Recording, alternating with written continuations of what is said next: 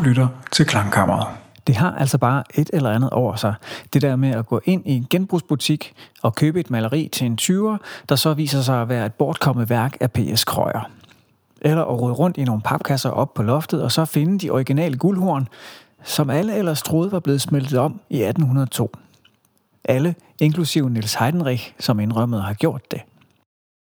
Desværre er det ikke så tit, den slags sker, og hvis man kigger statistisk, så er vi nok over i det område, hvor det kan være lige så smart bare at blive siddende i sin stol og gå efter en af de helt store lottogevinster. Når det en sjældent gang imellem er sket, at et betydningsfuldt kulturelt produkt er blevet væk her inden for de sidste par hundrede år, så det kan blive fundet igen, så kan der til gengæld ligge lidt af hvert bag både tabet og fundet. Du lytter til femte episode af Klangkammeret, Randers Biblioteks podcast med et afslappet og nysgerrigt forhold til klassisk musik, og det her afsnit har fået overskriften Symfonien, der blev væk. Mit navn er Mik Stegger. Jeg er bibliotekets musikformidler, og i dag vil jeg gerne invitere dig med på skattejagt. For hvilke af den her slags forsvindingssager har vi inden for den danske klassiske musik? Handler det hele om, at komponister er nogle verdensfjerne og uorganiserede typer, som sådan billedligt talt ikke kan finde deres briller, fordi de sidder oppe i panden?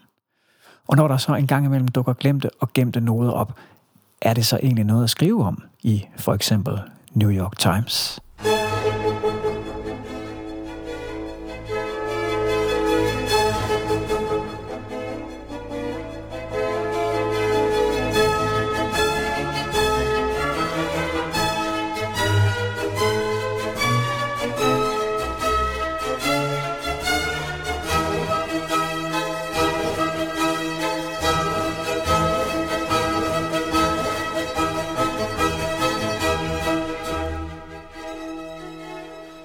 Starten af 1980'erne gik det bogstaveligt talt verden rundt, at man havde ryddet op i kælderen under det gamle rådhus i Odense.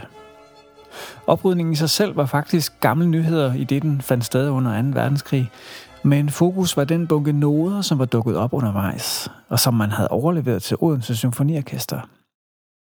Her havde noderne så igen ligget i en 40 års tid, indtil orkestrets nodearkivar Gunnar Thysen en dag i 1982 tog sig tid til at kigge stakken igennem hedderkronede New York Times skrev.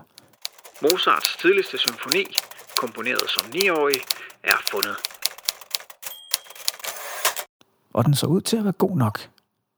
I bunken havde Thysen fundet, hvad der viste sig at være en symfoni i tre satser, og på forsiden stod der, sort på guldnet, at den var skrevet af en Signor Mozart. I artiklen er begejstringen til at tage at føle på, og en række navngivende fagpersoner er citeret for, at ja, det er simpelthen en symfoni af den helt unge Wolfgang Amadeus Mozart. En symfoni, som man hidtil kun havde gidsnet om eksistensen af, som nu havde materialiseret sig.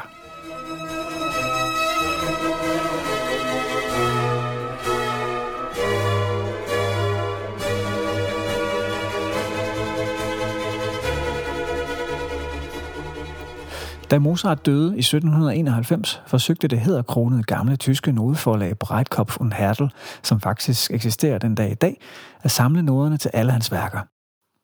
Dengang anskaffede man sig musik ved at købe noder, og i firmaet havde man nok en fornemmelse af, at sådan en slags Mozart-monopol godt kunne kaste en klatskilling af sig. De købte efterladte værker af hans familie og andre steder, hvor den slags kunne befinde sig. Og i 1799 udgav de et katalog, en værkoversigt, hvor der lige var fire takters smagsprøve på alle værkerne. Her kunne man se de fire første takter af Odense Symfonien. Men i løbet af de næste 60 år gik der imidlertid kug i arkiverne, og i en ny oversigt over Mozart-værker fra 1862 var der kun de fire indledende takter for oversigten tilbage. Selve værket var forsvundet.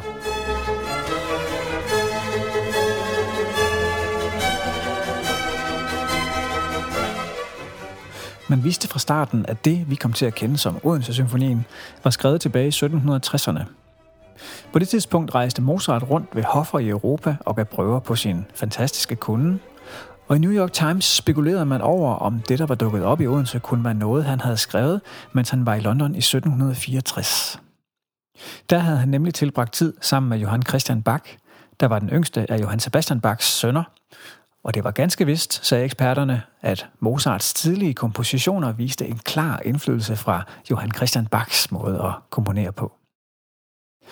Hverken det ene eller det andet øje var tørt hos New York Times musikskribent. Wiener klassikkens vidunderbarn Mozart, således taget i skole af et ægte barn af Bach, barokkens superstjerne nummer 1, og resultatet på eventyrlig vis opdukket fra glemslen i H.C. Andersens egen by.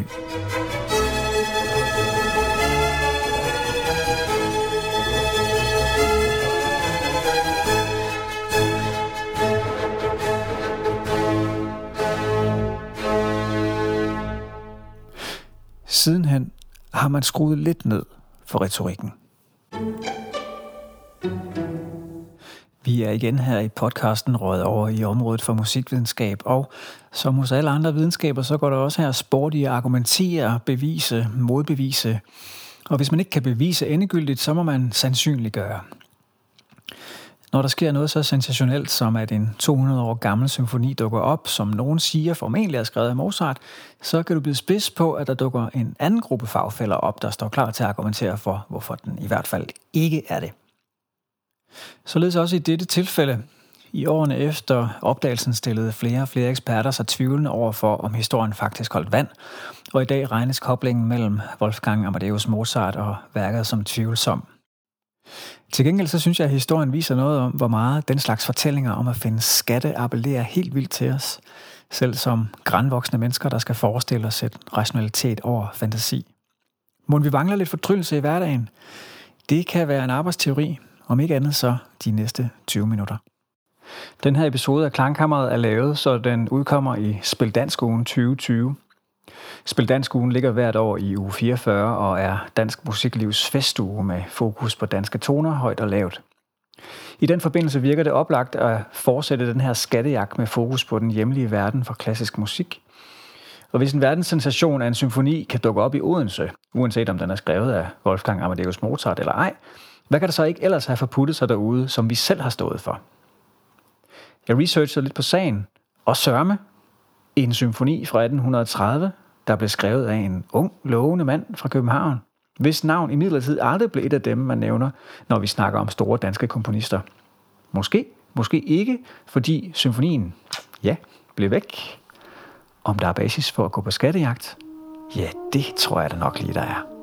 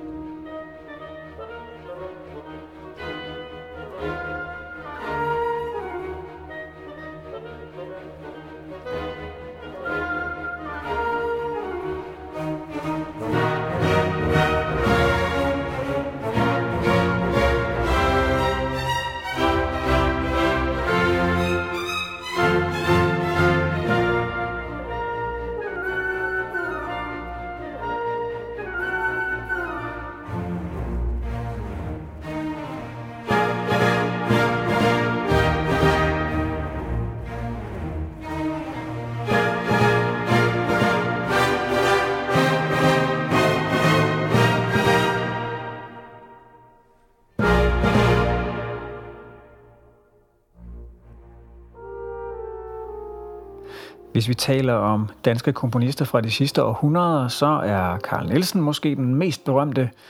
Nils Vigade er pænt med, og ikke mindst takket være sådan noget som Champagnegaloppen er H.C. Lundbys navn, et som rigtig mange herhjemme kan ikke genkende til. Men hvor mange udover de særligt dedikerede har et forhold til J.F. Frølich? Nej vel. Jeg kan lige fortælle om ham, mens vi tager elevatoren ned i kælderen, hvor Randers Biblioteks magasin ligger.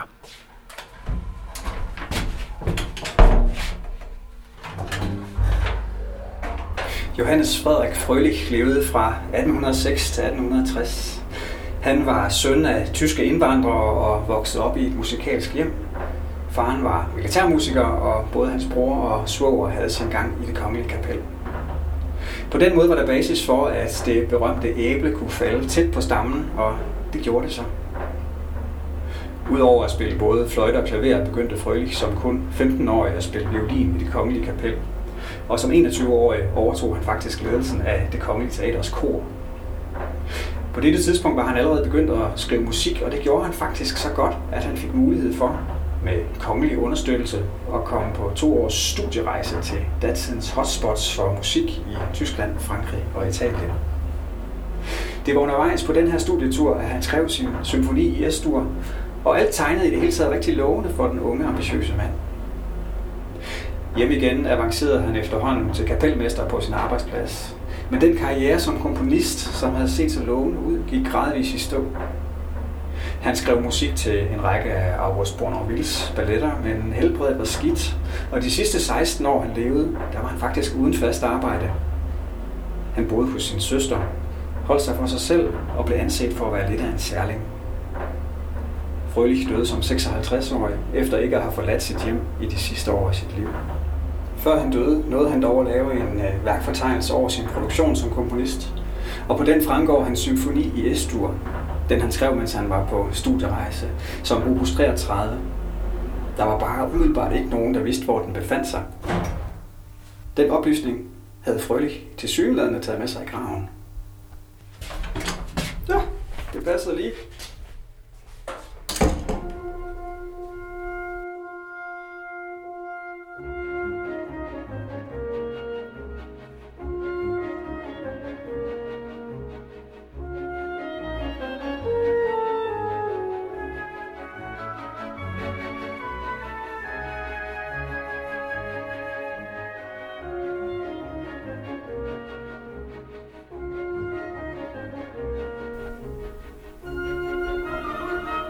Jeg havde faktisk iført mig fuldt Indiana Jones kostume og var klar til at tage på skattejagt på danske arkiver, da jeg fandt ud af, at nogen var kommet mig i forkøbet i jagten på Frøliks symfoni. I perioden fra 1925 til 2010 udkom fagmagasinet Dansk Musiktidsskrift, og langt, langt op i sin levetid var det nok det vigtigste forum for viden, debat og generel faglig udveksling inden for det danske miljø for klassisk musik. En af de stemmer, der fyldte godt i bladets spalter midt i sidste århundrede, tilhørte magister Svend Lund. Han var gennem mange år leder af musiksamlingen på det Kongelige Bibliotek, og i 1944 skrev han en artikel i bladet, hvis anslag er ret forstemmende. Baggrunden var den nazistiske terrorbumpning af Tivoli i København tidligere det år, som ikke bare havde lagt stedets fysiske struktur i ruiner, men også var gået hårdt ud over den uvurderlige samling af noder, der havde hjemme i Tivolis koncertsal. I den forbindelse frygtede man, at hele den store nodesamling med blandt andet mange af H.C. Lumbys gamle originalpartiturer, og der snakker vi altså værker som Champagne-galoppen og Københavns jernbanedampgalop, at de var blevet ødelagt. Men Lund kunne heldigvis fortælle, at en stor del af den meget produktive Lundbys værker var blevet flyttet til det kongelige bibliotek i tiden frem mod bombeangrebet, og derfor var i sikkerhed. Der eksisterer i parentes bemærket beretninger om, hvordan den altid ulasteligt klædte magister Lund stod bogstaveligt talt i røg og damp i ruinerne af Tivolis koncertsal morgenen efter bombeattentatet og prøvede at redde, hvad der kunne reddes af gamle, uvurderlige noder. Med harmdirrende energi og i mudder op til anklerne fik han faktisk samlet rigtig meget sammen af de partiturer, man ikke havde nået at evakuere, og som ellers stod til at blive offer for enten flammer, sammenstyrtninger eller vandet fra brændslukningen. Det er faktisk i sig selv en historie, som nogen bør lave en podcast om på et tidspunkt. Men i artiklen fra 1944, der havde han flere gode nyheder om ting, man troede var gået tabt, men som ikke var det alligevel. Og måske har du gættet, hvad det var, der var dukket op i et lille aflukke op under loftet på det kongelige danske musikkonservatorium, dækket af et meget tykt lag støv, fordi nogen havde lagt det der lige før de skulle på en meget lang sommerferie, som endte med, at de skiftede job eller blev kørt over af en hestevogn eller noget.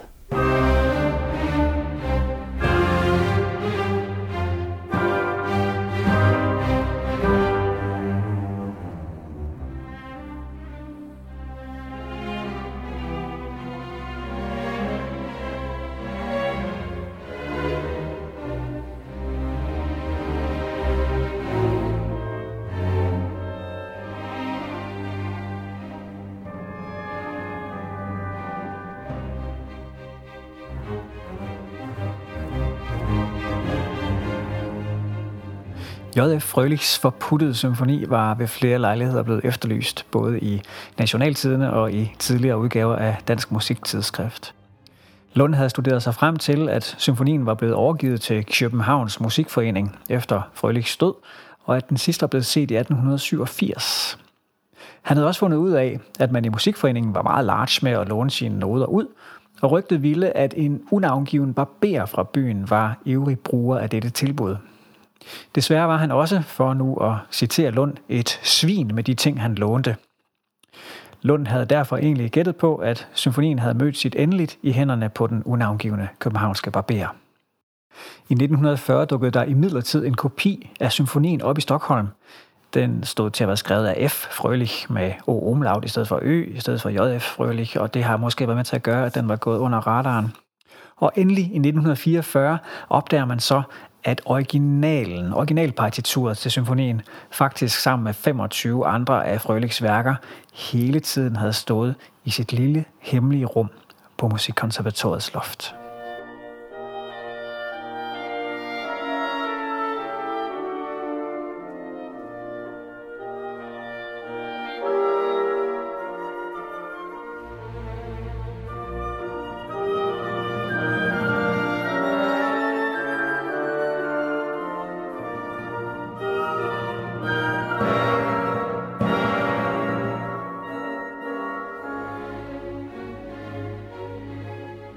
Der er ikke noget, der tyder på, at Frølich var noget rådhoved. Han havde faktisk netop udvist rettidig omhu og lavet en liste over sine værker, før han døde. Kan man sige noget om, hvad det så er, der ligger bag, når en symfoni kommer på afveje? På vej tilbage fra bibliotekets magasin havnede jeg uden for døren ind til bibliotekets nabo, Randers Stadsarkiv. Derinde der sidder Tina Knudsen Jensen, der er arkivar, og hun havde faktisk nogle bud på lige præcis det. Kort fortalt handler det om mennesker, og på en lidt omvendt måde om, at det faktisk kan være farligt at kunne huske noget. Altså, når man har været i, i det samme job i branchen i mange år, så har man jo også, om man vil det eller ej, en hukommelse og kan huske nogle ting. Og, øh, og det er jo farligt. Øh, virkelig farligt, når, når den viden omkring genstande, omkring ting, papir, når den kun ligger inde i vores hoveder, så, øh, så er vi sårbare. Så altså ja, hvis nogen modtog Frølichs symfoni, for derefter at gå ud efter smøger og aldrig komme tilbage, jamen så har vi balladen. Men hvad nu, hvis der ikke rigtig var nogen, der modtog Frølichs symfoni? Vi kan også risikere at komme til en dør her på arkivet, hvor der er stillet en pose udenfor med materiale, så vi ikke aner, hvor kommer fra. Vi kan ikke sætte det ind i nogen kontekst. Vi ved ikke, øh, hvordan skal vi behandle det, hører det sammen med noget af det, vi har i forvejen. Hvis det så bliver afleveret et sted, hvor man måske også har haft travlt, eller ikke lige været omhyggelig nok til at få skrevet alt det ned, som man måske skulle omkring det, så kan det meget, meget hurtigt gemme sig. Og det var jo sådan set lige, hvad der skete. Derudover så har tiderne ændret sig. På flere måder faktisk. Både i forhold til, hvordan man arbejder med at håndtere alt fra små sædler til symfonier, og i forhold til, hvad man undervejs i historien har synes var værdifuldt. Man har jo altid forsøgt, både i biblioteks, museum og arkivbranchen, at, at holde nogenlunde øje med, hvad har vi. Men, men den der fuldstændig øh, minutiøse systematik i, hvordan har vi tingene, hvor gør vi, det er vi jo først blevet sådan rigtig bevidste om de, de sidste 20, 30, 40 år i vores brancher. Lige pludselig er der jo noget nu, som er guld, som man ikke tænkte over, da man registrerede det. Øhm, har vi fået ting ind her for 50 år siden, kan vi godt have set anderledes på det, end vi gør i dag. Der er også noget med, at man har været udfordret på tidligere tiders lidt primitiv teknologi. Vi kan jo godt se, at jo længere vi kommer tilbage i tid, jo mindre opmærksom har man været på det. Havde ikke systemerne, man havde ikke overskuddet. Øh, hvis ting bliver skrevet ned med en fjerpind eller med en skrivemaskine, så er det nemmere at få put sig eller misse en eller anden oplysning. Og i sidste ende havner vi hen ved det med, at papir, som var det bærende medie for musik i mange hundrede år før muligheden for at lave lydoptagelser kom, ikke nødvendigvis altid er så praktisk. På et arkiv som vores, der har vi omkring 6 hyldekilometer med papir. Tæt presset papir. Og sådan et enkelt stykke papir eller et læg kan jo meget, meget nemt forsvinde i de der store mængder. Så vi er altså rigtig, rigtig afhængige af, at tingene bliver placeret de rigtige steder, og at vi har skrevet ned, hvor de er.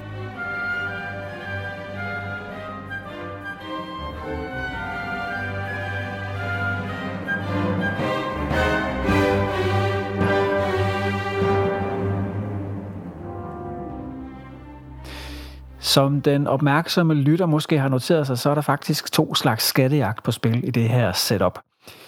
Der er jagten på det håndgribelige fysiske materiale, papirerne, noderne, ting, der har ligget gemt og som alle har glemt.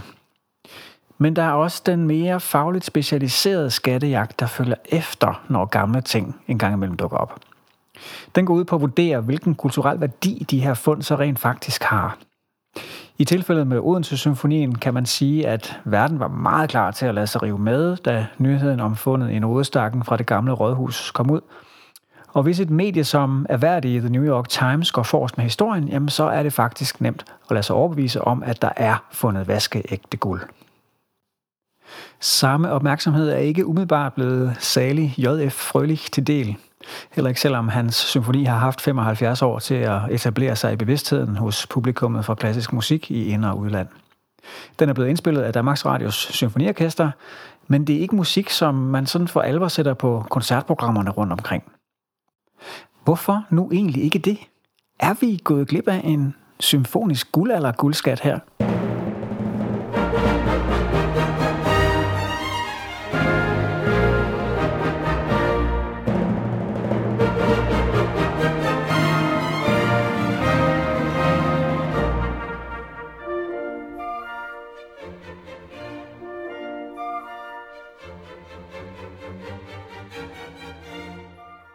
Da Frølich Symfoni dukkede op i 1944, var Svend Lund svært entusiastisk. Selvfølgelig både over, at værket var kommet for en dag igen, men også over den kvalitet, som han hørte i det, der dukkede op.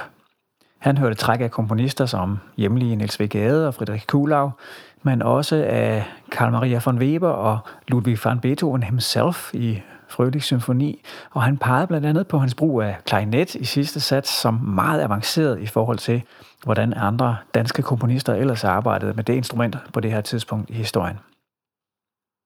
Selv har jeg været måske knap så imponeret, og jeg har undervejs i arbejdet med den her podcast lidt siddet med en fornemmelse af, at der var gået sådan lidt New York Times i den for Lund. Frølich Symfoni er, øh, som jeg håber, du kan fornemme ud fra de klip fra den, som jeg bruger i den her del af episoden, ikke noget dårligt værk. Den er flot orkestreret, og jeg synes, man kan høre, at han brugte den erfaring fra det kongelige kapel og, øh, og sin føling med symfoniorkestrets muligheder, som han havde, dengang han skrev den. Der er bare noget med det lange forløb, som en symfoni er, og derfor må Frølich måske ikke helt at holde mig fanget. Så noget er svært at illustrere i den her slags podcast, hvor jeg bruger kortere lydklip. Så du må selv ind og lytte til værket og finde ud af, om du er enig. Men for mig føles det som om Frølichs musikalske idéer ikke altid helt kan bære i længden. Han kan godt komme til at lyde lidt todimensionel, og han får nogle indfald undervejs, der virker sådan lidt studentikose måske. Derudover er der også noget grundlæggende omkring hele hans stil, som måske ikke lige er min kop te, og det er så, hvad det er.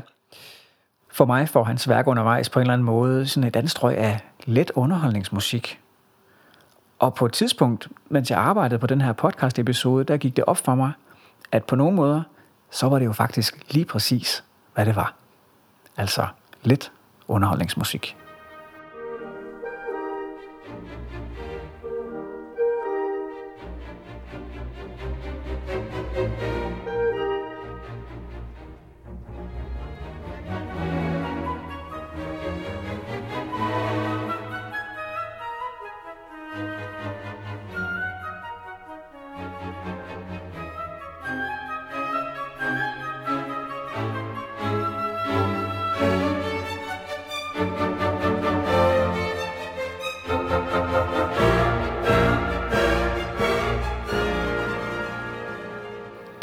Anklage Frølich for, nu har jeg allerede brugt ordene todimensionel og studentikos, men i det hele taget for at lyde en lille smule, måske provinciel. Og hvis han gør det, så kan det nemt hænge sammen med, at vi er på et sted i historien, hvor Danmark ikke havde noget stærkt miljø for symfonisk musik. Danmark var, undskyld min manglende patriotisme, musikalsk set udkants Europa på det her tidspunkt. Det kom dels til udtryk ved, at der var et yderst begrænset felt af samtidige hjemlige komponister, han kunne spejle sig i sådan til daglig. Men, og det her kan nok ikke understreges nok, der var simpelthen ikke noget publikum til genren. Ikke engang i Kongens København.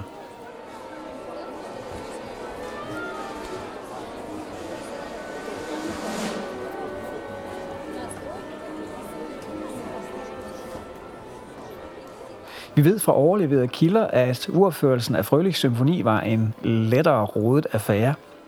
Den fandt sted ved en såkaldt aftenunderholdning, man kan kalde det en slags varieté, på det kongelige teater i 1833. Og den var altså ikke på den måde en del af en klassisk koncert i den form, som vi kender det. Til aftenunderholdning den her aften, så blev der fremført klassiske musikværker, men øh, det hele var blandet med sådan lidt teateruddrag, en soldatersang af J.P. Hartmann, som de så nok, godt nok ikke lige sang alligevel, fordi soldaten var blevet syg, øh, samt recitation af forskellige tekststykker, forestået af nogle af teaterets skuespillere teatercensuren har så godt nok heller ikke lige godkendt et af de teaterstykker, man gerne ville vise uddrag fra. Så det hele var ikke bare en blandet landhandel, men også en pæn slasket og uorganiseret en af slagsen.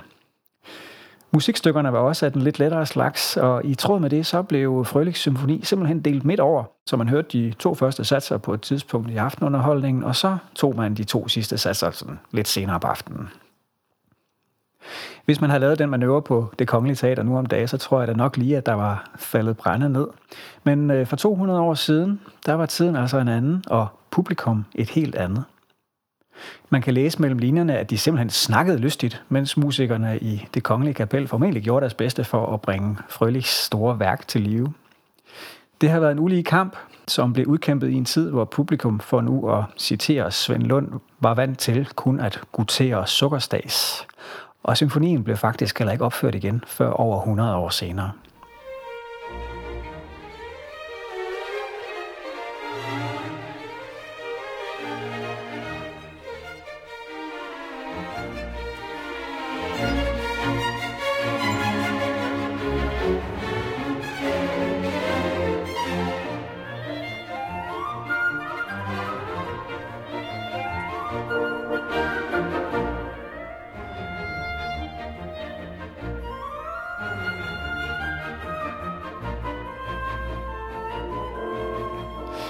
Mente er det måske ikke så underligt, at Frølichs toner rundt omkring i symfonien i min optik fremstår sådan lidt ufarlige og diverterende.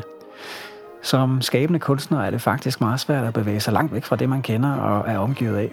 Og det synes jeg, man kan høre i Frølichs musik. Hvis der havde været et bravende, livligt, kreativt miljø omkring stor orkestral musik i hovedstaden, hvor Frølich så trin for trin kunne have udviklet sig og prøvet sine idéer af over for et dannet og nysgerrigt publikum, så havde der i hvert fald været en anden basis for, at han kunne udvikle det talent, som ingen jo er i tvivl om, at han besad. Det hører nemlig med til fortællingen, at symfonien er et ungdomsværk, hvor Svend Lund hører et værk, der trak på Gade og Beethoven uden at give slip på sin egen art, så hælder jeg måske mere til at høre et potentiale inden for symfonisk musik, som så forblev uforløst.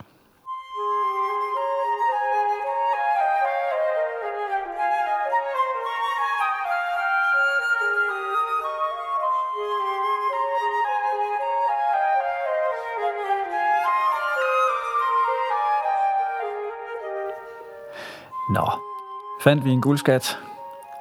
Jeg gjorde ikke umiddelbart, men det kan være, at du har det helt anderledes end mig med Frølichs symfoni i Estur.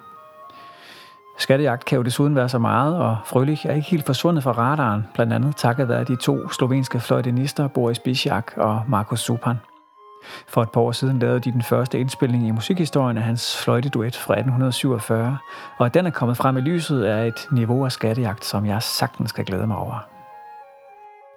Fløjteduetten placerer sig rigtig fint i den romantiske periode med sine nuancer af folketone og folkemelodier, og den fremstår for mig som musik skrevet af en komponist, der hviler meget mere i sig selv. Det kan godt være, at jeg overfortolker, men jeg synes faktisk, man kan høre, at den 15 år ældre Frølich havde knap så travlt med at overbevise omgivelserne om sit talent, og mere bare gjorde, som han nu gjorde.